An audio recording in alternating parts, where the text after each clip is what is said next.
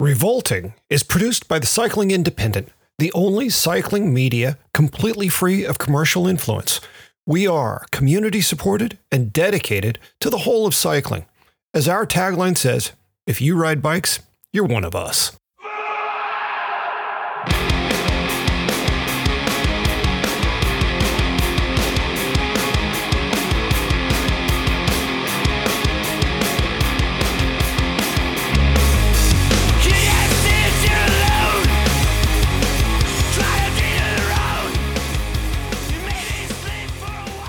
This is Revolting with Stevil and Robot on the Cycling Independent, episode 22, Single Speeding.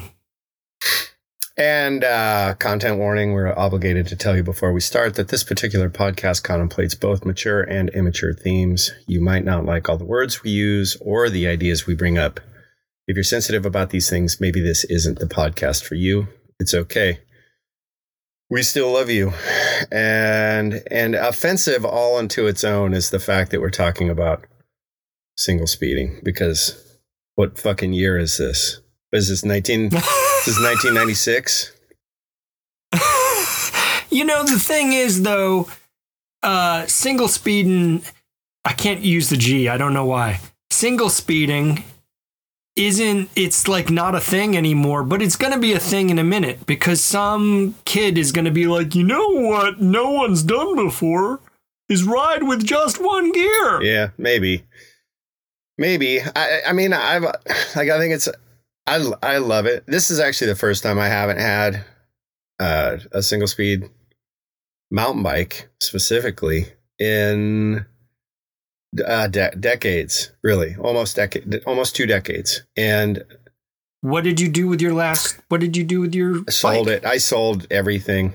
I sold anything that people would buy before I moved here, uh, because I was in a giant pur, like an emotional frenzy and purged, and you know, threw artwork away and sold bikes and like I was just trying to. I was trying to get rid of as much stuff as I could because I didn't know what to do or where I was going.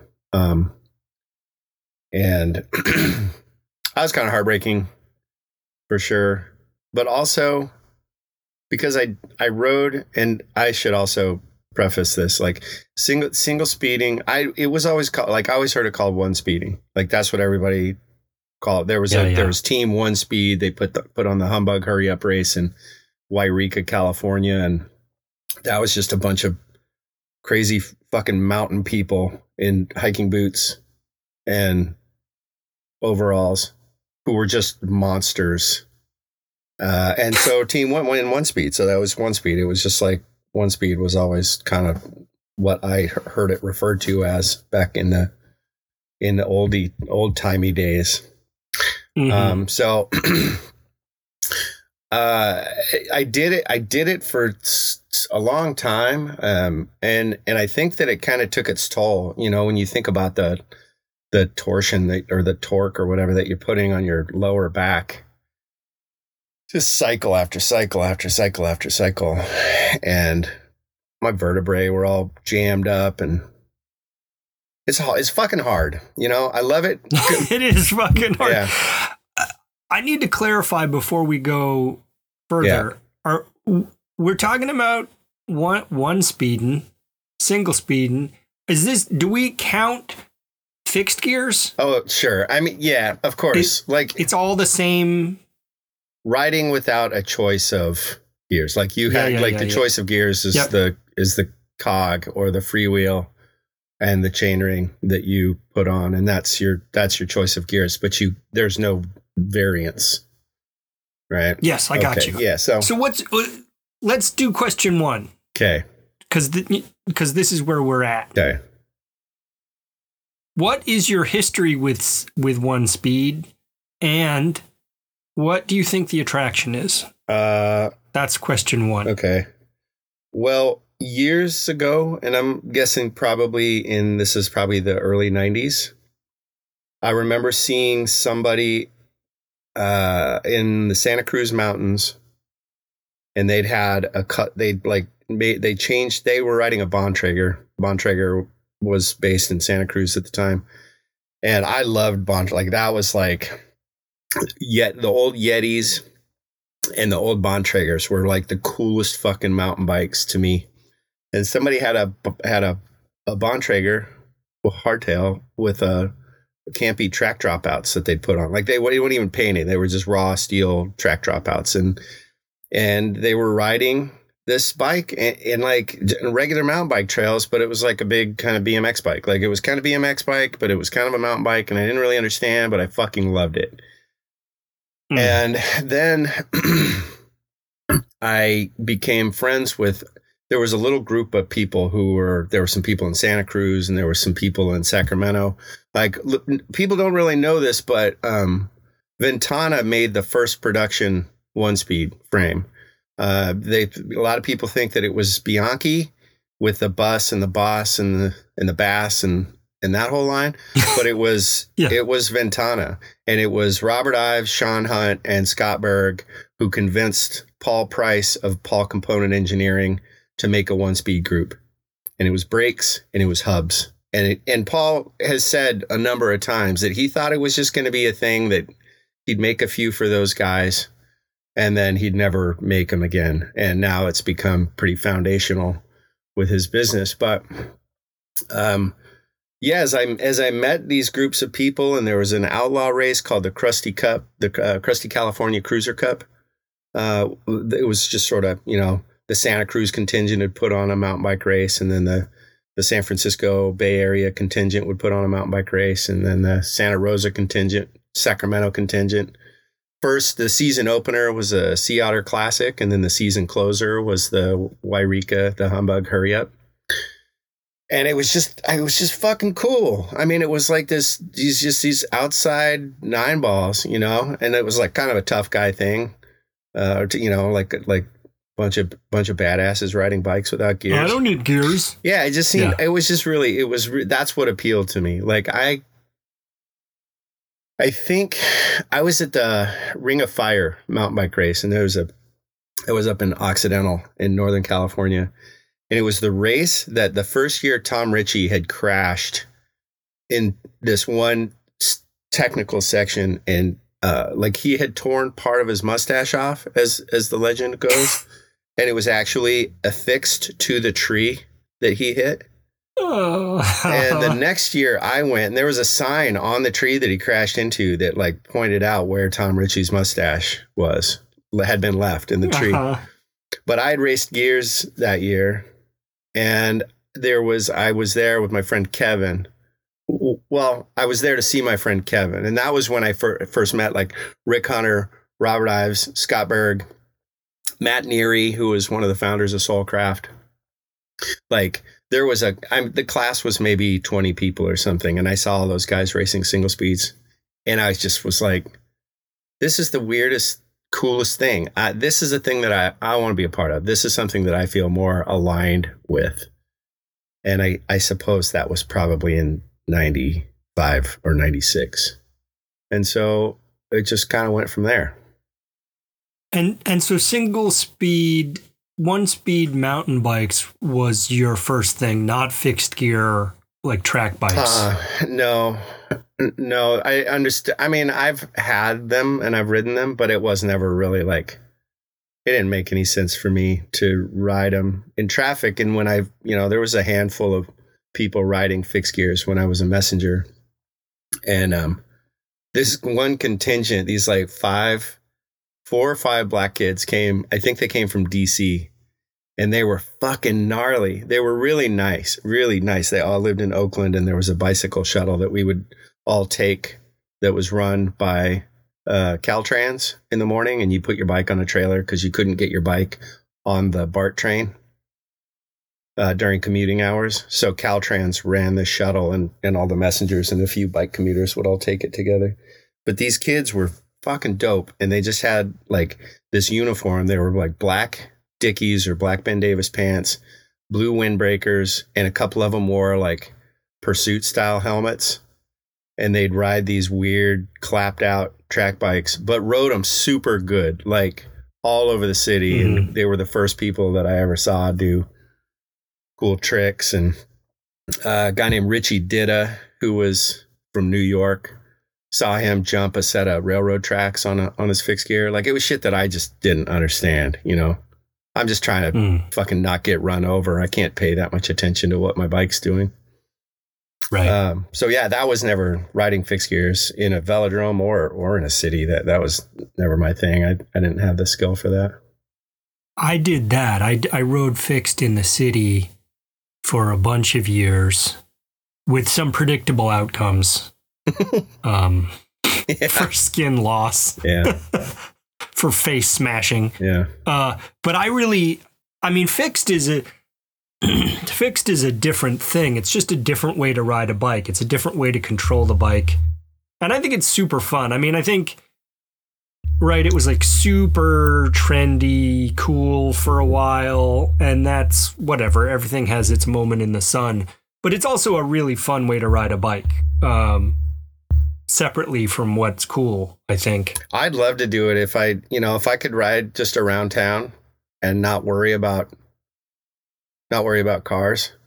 Cause I get the whole, Yeah. you know, people say it's like riding in traffic. It's like a chess game. You know, you have to like look several steps ahead and always have an out. Like I've ridden in traffic for since I moved to Oakland in 1989. You know, like I understand the concept of riding in traffic and looking ahead and, and judging all possible outcomes and stuff, but riding a track bike or a fixed gear, it just it Yeah. just changes that dynamic so dramatically for me that i don't know, it just seemed like too much of a gamble. You're putting a lot of faith, or I felt like I had I was putting a lot of faith in in what drivers were going to do and I don't have faith in drivers ever doing the right thing. You know, like Yeah, that's smart not to have that faith. I, I I did really well. All the problems I had riding fixed in traffic were created by myself, mhm. uh, you know, or by pedestrians. Uh, I never had. Uh, I mean, I've been hit by cars on other for other reasons, but but the but being fixed uh, or uh, single, yeah, being riding a fixed gear only ever screwed me up when with like pedestrians coming out from behind the bus. yeah, Uh, you know, silly silly things like that. that's where you just you just hit them. I mean, it's unfortunate, but you know, yeah. like we've all been learned to look both ways before stepping into traffic. And the one I hit one guy on Second Street. I was doing a, a Transbay tag, and I was actually on a coaster brake bike, and this dude stepped out of behind a van, like in front of a van, into traffic, right into me, and my front wheel went right between his legs, and his face went straight into my radio.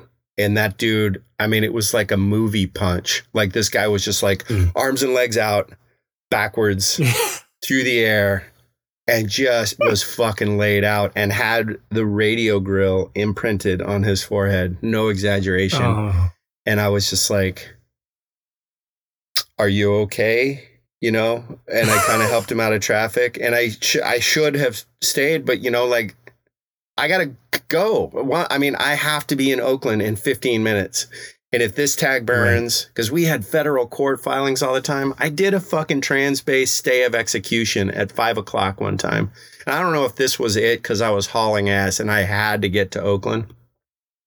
But, you know, like if I don't get this thing filed by five o'clock, somebody's going to die. People don't realize that messengers, not it so much anymore, but like especially people who are bonded, like they're carrying some vital fucking shit. And I fucking knocked the, I knocked the garbage out of this dude and then I bailed.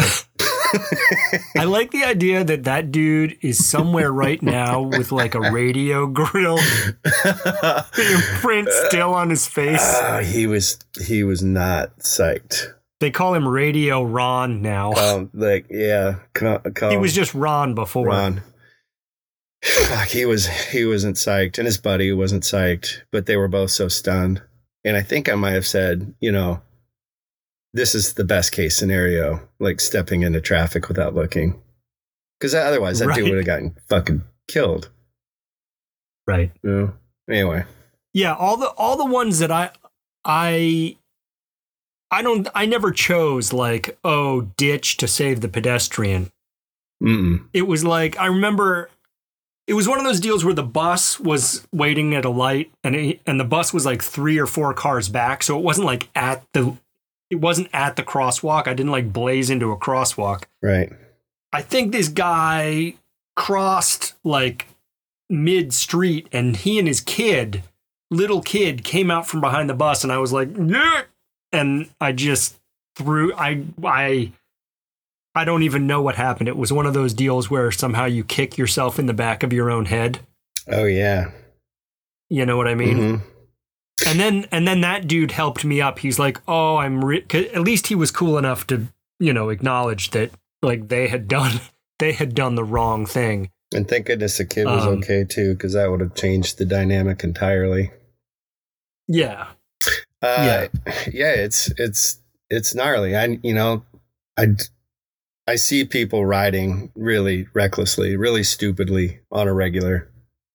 Um, Hmm. but there's also you know there's there's very little infrastructure, and everybody it's everybody's job to look out for everybody. You know, cyclists responsibility to not be stupid in traffic. And this is I mean whatever. This is off topic it's everybody's responsibility. But occasionally, you know, in those rare instances where you fucking you lay somebody out and there's really, you know, what am I am I going to put myself under the car that's passing me on my left to to to spare you or, you know, like you can only you can only Yeah. do so much heavy lifting.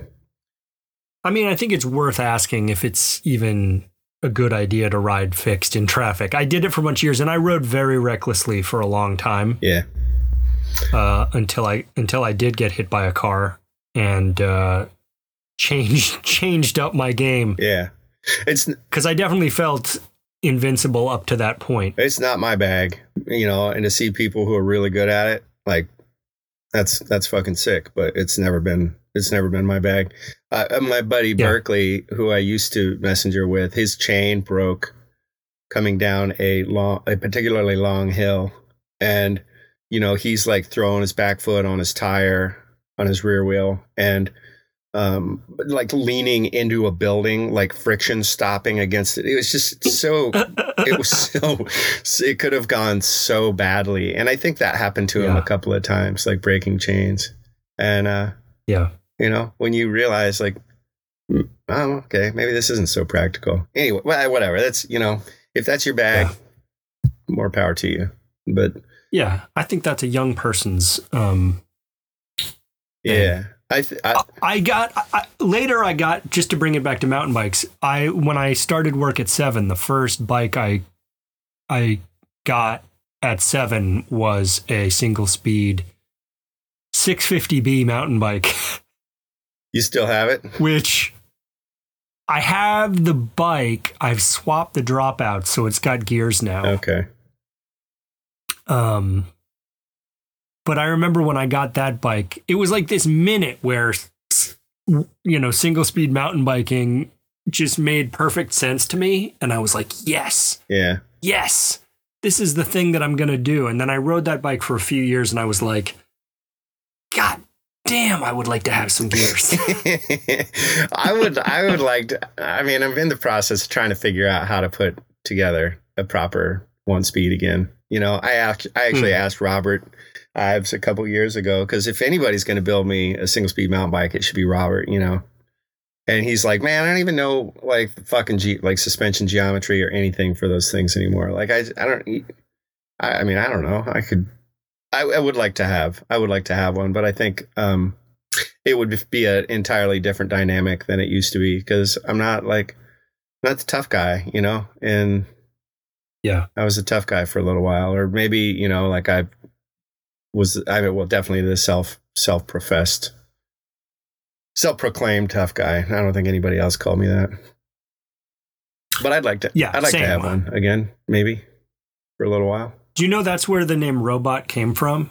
Uh. uh is that um, I used to ride through the winter in Boston, and um, people before I worked in the bike industry, I was just always out in it. And people would say, Don't you get cold? And my brother one day, there was like a group of people, and I had just come in, and I was like maybe like with frozen shit on me, you know? And they were like, Don't you get cold? My brother was there, and he turned and looked at them and go and said, Robots don't feel cold. Robots don't feel emotion. They don't feel pain. Yeah. They're not yeah. worried about the temperature. Yeah. The funny thing is that I was like, yeah, because I'm a tough guy. And his point was more like, no, he's an asshole. well, you know, I think there's some, there was a degree of self, maybe some, some sort of self deprecation or self loathing, you know, like definitely when it came to racing, like putting yeah. myself through those paces to race a single speed mountain bike. Um, mm. And I went uh, shortly after I met my former partner. Like I was like, eh, I'm I'm not really feeling this anymore. Like I don't feel the need to put myself through these kind of paces anymore. It's is mm. weird. I don't know. It could have been just like coincidental timing, but um, um, I I still have a single speed cross bike, which is also terrible. They're terrible to race. I don't like racing it uh, except for on like specific kinds of courses, like really wet, really muddy courses. It's terrible. Right. It's just it's the worst. Um, and I haven't, yeah. I, you know, I haven't raced cross. I've missed three of the local races because I just, you know, whatever. I got to close the bar and get home at four, and then I wake up and then think I'm going to race, and right. then turn myself inside out, and then go work at the bar and go to bed at four again. I don't know. It's just like it, the timing hasn't been there for me this season. Uh, yeah. but ride, like going out and doing a ride where it's just kind of what you can't ride, you push. And, and that's, that's fun. And also, you know, fucking, I'm 25 years older. Wait, 20, no, 25, 4, 3, 23 years older than I was when I started riding and racing single speed mountain bikes. Like, come on. Right. I'm just trying to. Yeah, you did your tour. Your tour of duty. just trying to. I was trying to survive here. Yeah. Um, it's funny though. Like the four bikes I brought with me, I still have five bikes in um, Oakland, and the four bikes I brought with me, I was like, okay, my cross bike, like geared cross bike, gravel bike, whatever, all rounder, my comfort bike, got to bring that for mm-hmm. sure.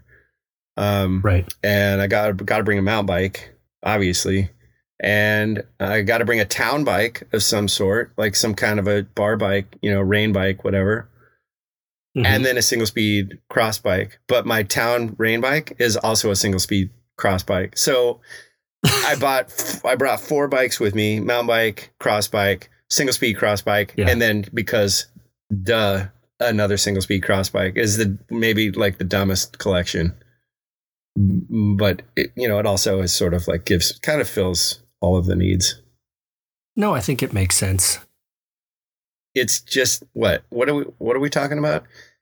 Simplicity like right. single speed bikes town bikes cross bikes mountain bikes whatever. It just there's just kind of less shit to go wrong. I mean you're still going to break spokes. Yeah. You're still going to fucking if you have hydraulic brakes you're still going to have to do brake bleeds. Like it's not, they're not without maintenance. Maybe just a little less. I think I think that was one of the big attractions for me when I built that single speed mountain bike uh, was just the simplicity of it and like not having to adjust derailleurs all the time. But do you? I mean, when you um, have a geared bike, you, is it just like, oh god, I'm gonna go on a ride and I gotta adjust the entire drive drivetrain again? They're really, it's not. It doesn't take that much maintenance. it doesn't. The first, one, it doesn't, but it speaks to the laziness.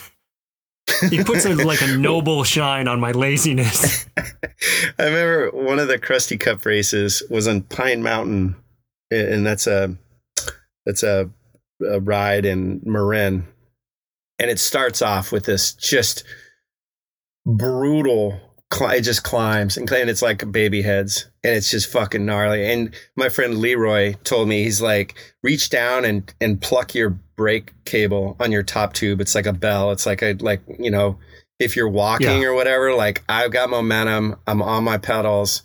Like bing bing bing bing bing. You know, and I'll like let people know Yeah. to get out of your way. And it was fucking. It was super hard. And we were all hanging out after one of those races, and somebody had a yellow Phil Wood single speed frame. So, and I think it was probably a frame that was built by the Sycips and then branded for Phil Mhm. Wood. And it was the 1st Mhm. single speed I saw with hydraulic brakes. And I was like, fuck, fucking get out of here with that shit. It's fucking sell out. like I was so, Ah, that looks like progress. I was so bent out of Ah, shit. assholes. Like in my own head, I was like, "Get the fuck! Who's this guy? Who's this clown? Get out of here!" You know. right. I mean, I didn't say anything, but I had my my little internal elitist tantrum, which is so so hilarious. Now, you know, same thing when when Right. uh, when uh, fucking uh, Travis Brown showed up to the first single speed, or not the first single speed worlds, but the first sort of official one in Ran- Rancho Cucamonga in 1998. I'm like, dude, don't you have like races that you can win? This is just like everybody's racing for second, you know? Right. And I kind of like, I didn't, I was sort of had a chip on my shoulder about Travis for a couple years out just because of that, you know? And then it turns out he's a Mhm. super cool guy. I'm like, well, God fuck. damn I know, I know, great. now I got to be friends with this guy that I was like b- determined to be mad at. Mhm. Yeah, you know, open your mind, man, and the rest will follow. I think that's how that Well, adage let's ju- goes. Let- yeah, something like that. Let's let's jump to question three because I think we're getting we're sort of getting at it. Question three is: In the end, is single speeding, one speeding, just as elitist as any other category of cycling? yeah. Well, Yeah. I mean, it's like, yeah, fuck. I I did it. I I was. I liked it, it at the beginning. At my, you know, in my initial inclusion in that little gang of of oddballs. Ferrentino, Mike Ferrentino was the first guy I think I'd ever seen. He had a, or one of the first guys. He had a, a Retrotec single speed, and it's just fucking cool. And he's like, he's like grandpa. He's like the old. He's fuck at that point. He was probably like thirty years old, but he was just like the old wise sage, you know. And like we were all kind of like these like like screwball. He was like the screwball Pied Piper, you know, and Right. um, and because it was like this cool little segment of the cycling population, like we had our own sort of our own rules and it was our own gang and it, kind of like when skateboarding when when I was a kid if you'd see another person on, on a skateboard you, it was a, the secret handshake was already taken care of you know and you'd see Mm. on the rare occasion in in the in the, those days you'd see somebody on a single speed you already had the same vocabulary you were all you were all kind of like you you knew and um and that was kind of i don't know that was kind of there was something kind of special about that to me which is why i was attracted to it to begin with and i think that i probably there was kind of an elitist like this is our club nobody else knows the rules I'm in the club and you're not in the club. Don't come see this band. This is my band. Yeah, yeah, exactly. Um, but it's you know, as soon as I remember the first year that whatever Cannondale had a production single speed at the trade show, I was like, okay, well, you know, the secret's the secret's out, and it's fucking It's it's over. well now, but it's cool. Like, of course, it's a cool thing. Of course, people want to take part in this because it's fun, and why the fuck not? But it's, I mean, to your analogy, like this was the band that we knew about, and now everybody knows Right. about it. But there was a time that a bunch of people knew about it that I didn't know about it, and I was included in it. So why the fuck not? You know, if Yeah. they'd sh- well, this is this is mature Steven. if they'd shunned, well, looking back on it, if they'd shunned me, uh, or if the you know other skaters had shunned me, or people had been a dick to me, I just felt like maybe I was kind of good at getting in on the ground floor of things, and so there was something. Yeah. There's something special about that, and something that you kind of embrace for yourself and your own. Uh, but it doesn't doesn't make it, it it shouldn't make it so that anybody else can't take a part of it part of it because it's fucking cool right that's all Sure. And when you were at Swobo, there was a whole lot of one speed bikes getting made there. uh yeah well i mean the first version of swobo the like version one i always call it version one two and three and i was working for them in version two and i was a messenger in version one but it was through them that i met robert ives that i got my first ventana you know what i mean and he had Mhm. these camp the campy sheriff star hubs he had a wheel set built with those that he gave me so I was riding, you know, like the first production one speed with these campy hubs and it was fucking cool. Um and they were kind of the nucleus of this whole this whole thing. It was through Swobo that I met all of those guys. All of those, you know, all the the or guys, I mean sort of generically, but that group of people um they had a party at the Sea Otter, and I've talked about this in other episodes called the Lala Pajama thing, and it was basically like go race wearing pajamas, go race one speeds wearing pajamas, and there was like uh, Ferrentino had a van full of beer, full of Heckler Brau beer that he opened up the back, and it was just stacked ceiling to floor, full of cases of beer, and there was kiddie pool and t- tiki torches, and everybody was just fucking partying. It was the single speed camp, you know? It was fucking cool. And that was like my introduction to that whole that whole thing. So they were really a catalyst. The ver- first version of Swobo was really a catalyst to it. And uh, Sky, you know, short few years later, a couple years later, Sky Yeager started the production single speeds for Bianchi. And and she was the production manager. She left Bianchi to come to Swobo version two. And so all of the Right. bikes that we had, the single speed bikes, those were her brain children. So there's Hmm. the connection there. Yeah. But you were really you were really marinating in it. Oh, for sure. Yeah. I mean, they I was I was embraced by Swobo V1 and and all of the the goofballs that were sort of circling their wagons around that little business. And uh yeah, I just kind of you know, just kind of stuck with it. I I joked for a long time this, uh, that uh if uh, if it wasn't for Swobo, I wouldn't have any friends because I- met so many people through that and ended up working on the Norba circuit because of my associations and friendships that I made through Swobo and you know was invited to the my first trade show in Anaheim uh, with Robert Ives and Scott Berg and I met them because of Swobo like it was all you know it was just all of these people were making friends through this one little weird clubhouse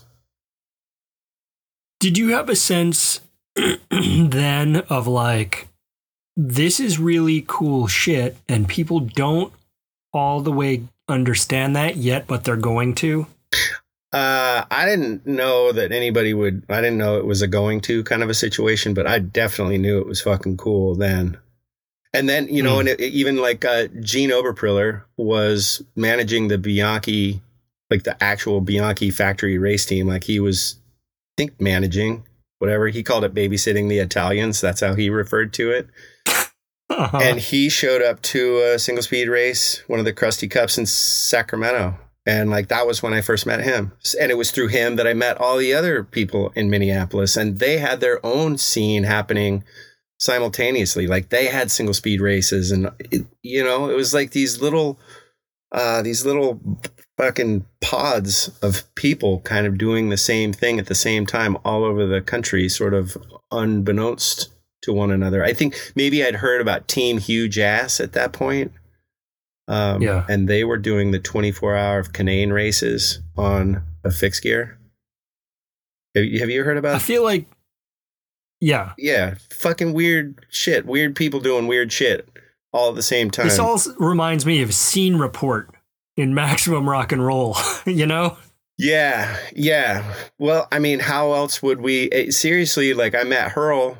Um, well, I became aware of her Hurl through Swobo because he'd sent some Cars R Coffin shit to the office, and I saw a shirt and a copy of the fanzine, and I loved fanzines, and I was like, "Fuck, this is cool. I gotta figure. I gotta track this guy down."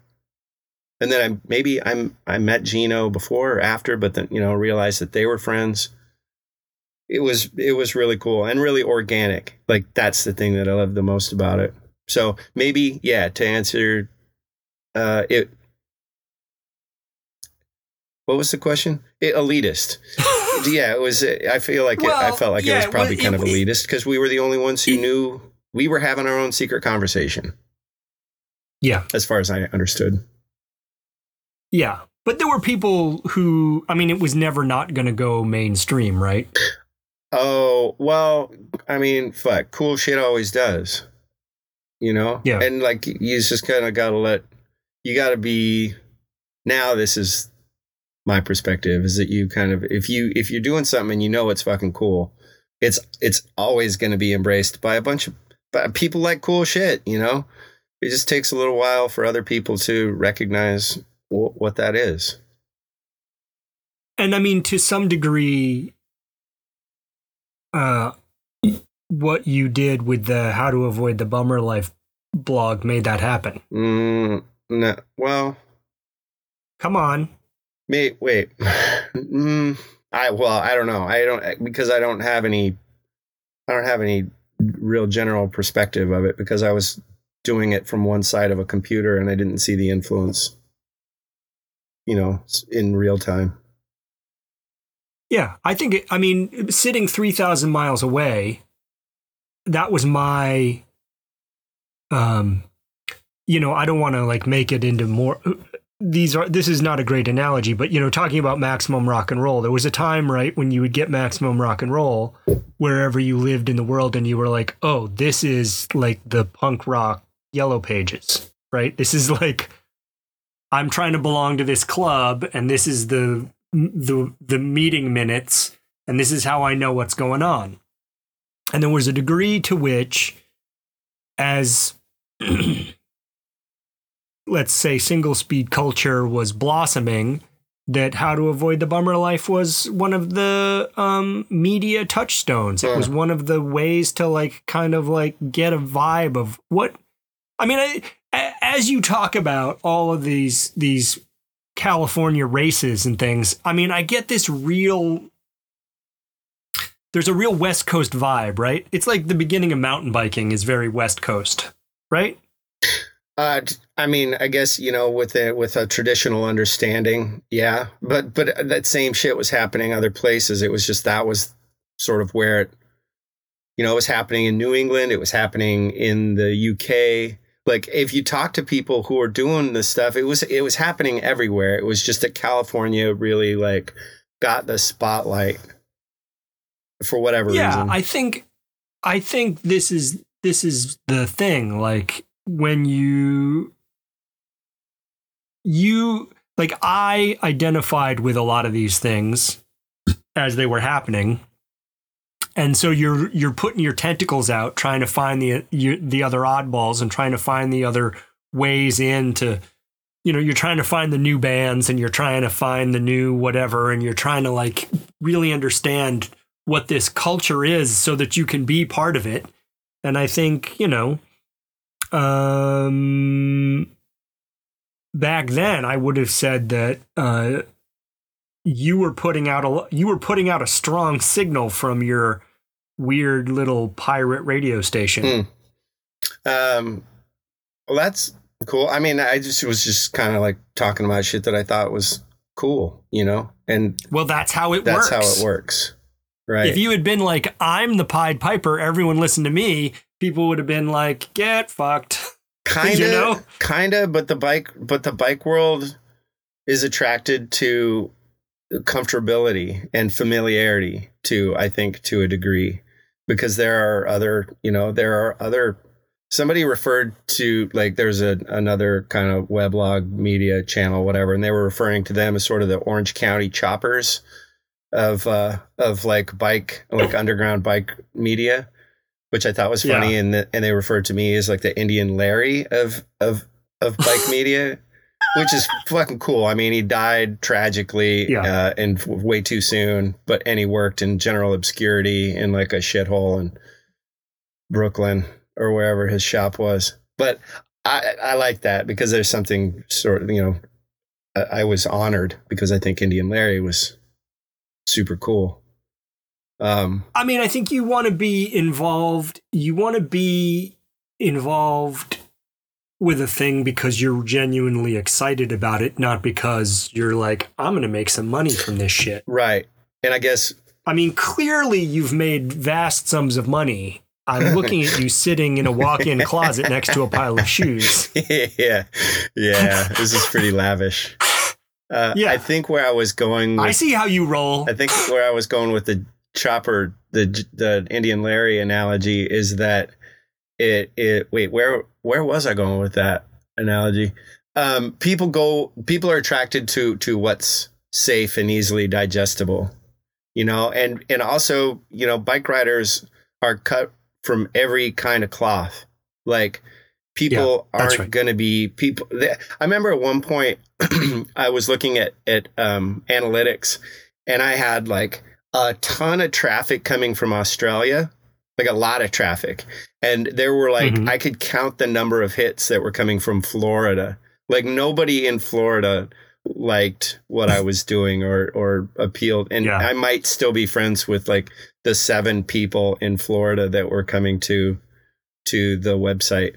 Um, yeah. but if that's not if you know what i what i do isn't going to be for everybody's cup of tea and and that's fine because in the bicycle world we've got every every kind of uh, walk of life and and the Yeah. economic socioeconomic level and everybody you know everybody anybody everybody can ride a bike um, it's just what your Mhm. aesthetics are and what kind of media or information appeals to you and Hmm. and maybe you're gonna you know you i don't fucking nirvana they're too loud uh ugh, until it gets played on mainstream radio and then you're like okay well if everybody else says that this is cool then then i feel safe with this Yeah. you know so Right. maybe it's that maybe it's that kind of thing like if it's power power in numbers you can't decide for yourself or you don't want to decide for yourself if something is appealing to you because you're not quite sure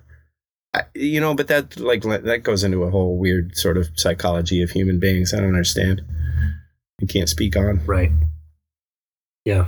That's fair. I think you and I and the maybe the seven people in Florida who are listening to this right now, we all have a sort of foundational understanding of what makes us tick and why we're attracted to shit that everybody else, maybe everybody else doesn't know about. Maybe that's that's the important thing to us is to, to, to have some ownership over whatever it is we do or whatever it is we align our personalities with.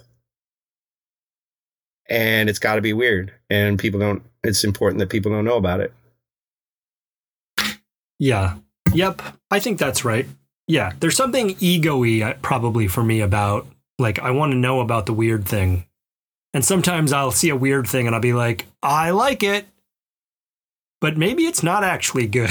maybe it's just weird. Yeah. And is being weird alone the reason to like it? I, I wouldn't say so. Um, no. but what if we did set it on fire? oh. and, uh, it's interesting. I don't, I don't think so. But also, like, if that's what, if that's what keeps you afloat, like, I want to like this thing. I like this. I don't like this thing so much that it out, it goes all the way around the dial, and I actually do like it, and I like it because Yeah. it's you know do do I actually like psychic TV? Not really, but do I like it because it's so fucking out there, like early butthole surfer stuff? Do I like early butthole Right. stuff? Not particularly, but I love Correct. that yeah. it like there was nothing like that that existed before that. You know, with the films yeah, of yeah, like like with weird surgery films and explode like it was dangerous. It was scary. And it was and unique and I liked it because of that. Did I like it because the music was good or that it appealed to my aesthetic or my tastes? Musically? No, Yeah. no, not really. I liked it for other reasons. Uh, it's so funny you brought up Butthole Surfers because that's exactly how I feel about them. I didn't like. I'm not putting that on and tapping my toe. yeah. I'm really glad it exists, though. Yeah. yeah, I don't celebrate their catalog at almost any Yeah. to any degree. I you know I quote I quote them. I love Trance Syndicate Records. I love that you know that shit. King Coffey uh, had his own record label that like put John Boy and the Cherubs and all kinds of weird shit that was you know I I love that, Yeah. but it wasn't you know what they did. I think that's probably the base, best example. and in some ways, for just speaking for myself, I think it's a reaction against everything else, right? Like, like if if I had to listen, and I know pop music is good. I don't want to get into this whole stupid thing, like, but if I had to listen to it all the time, I would swallow a bullet. I just part of my enjoyment of weird things is just abject boredom with what's in front of me. Yeah. Yeah, that's a that's a really good way of putting it. And if if you ask me to repeat what you just said, I don't think I could do it. But it's a, I, I love the perspective because that's exactly you hit the nail on the head.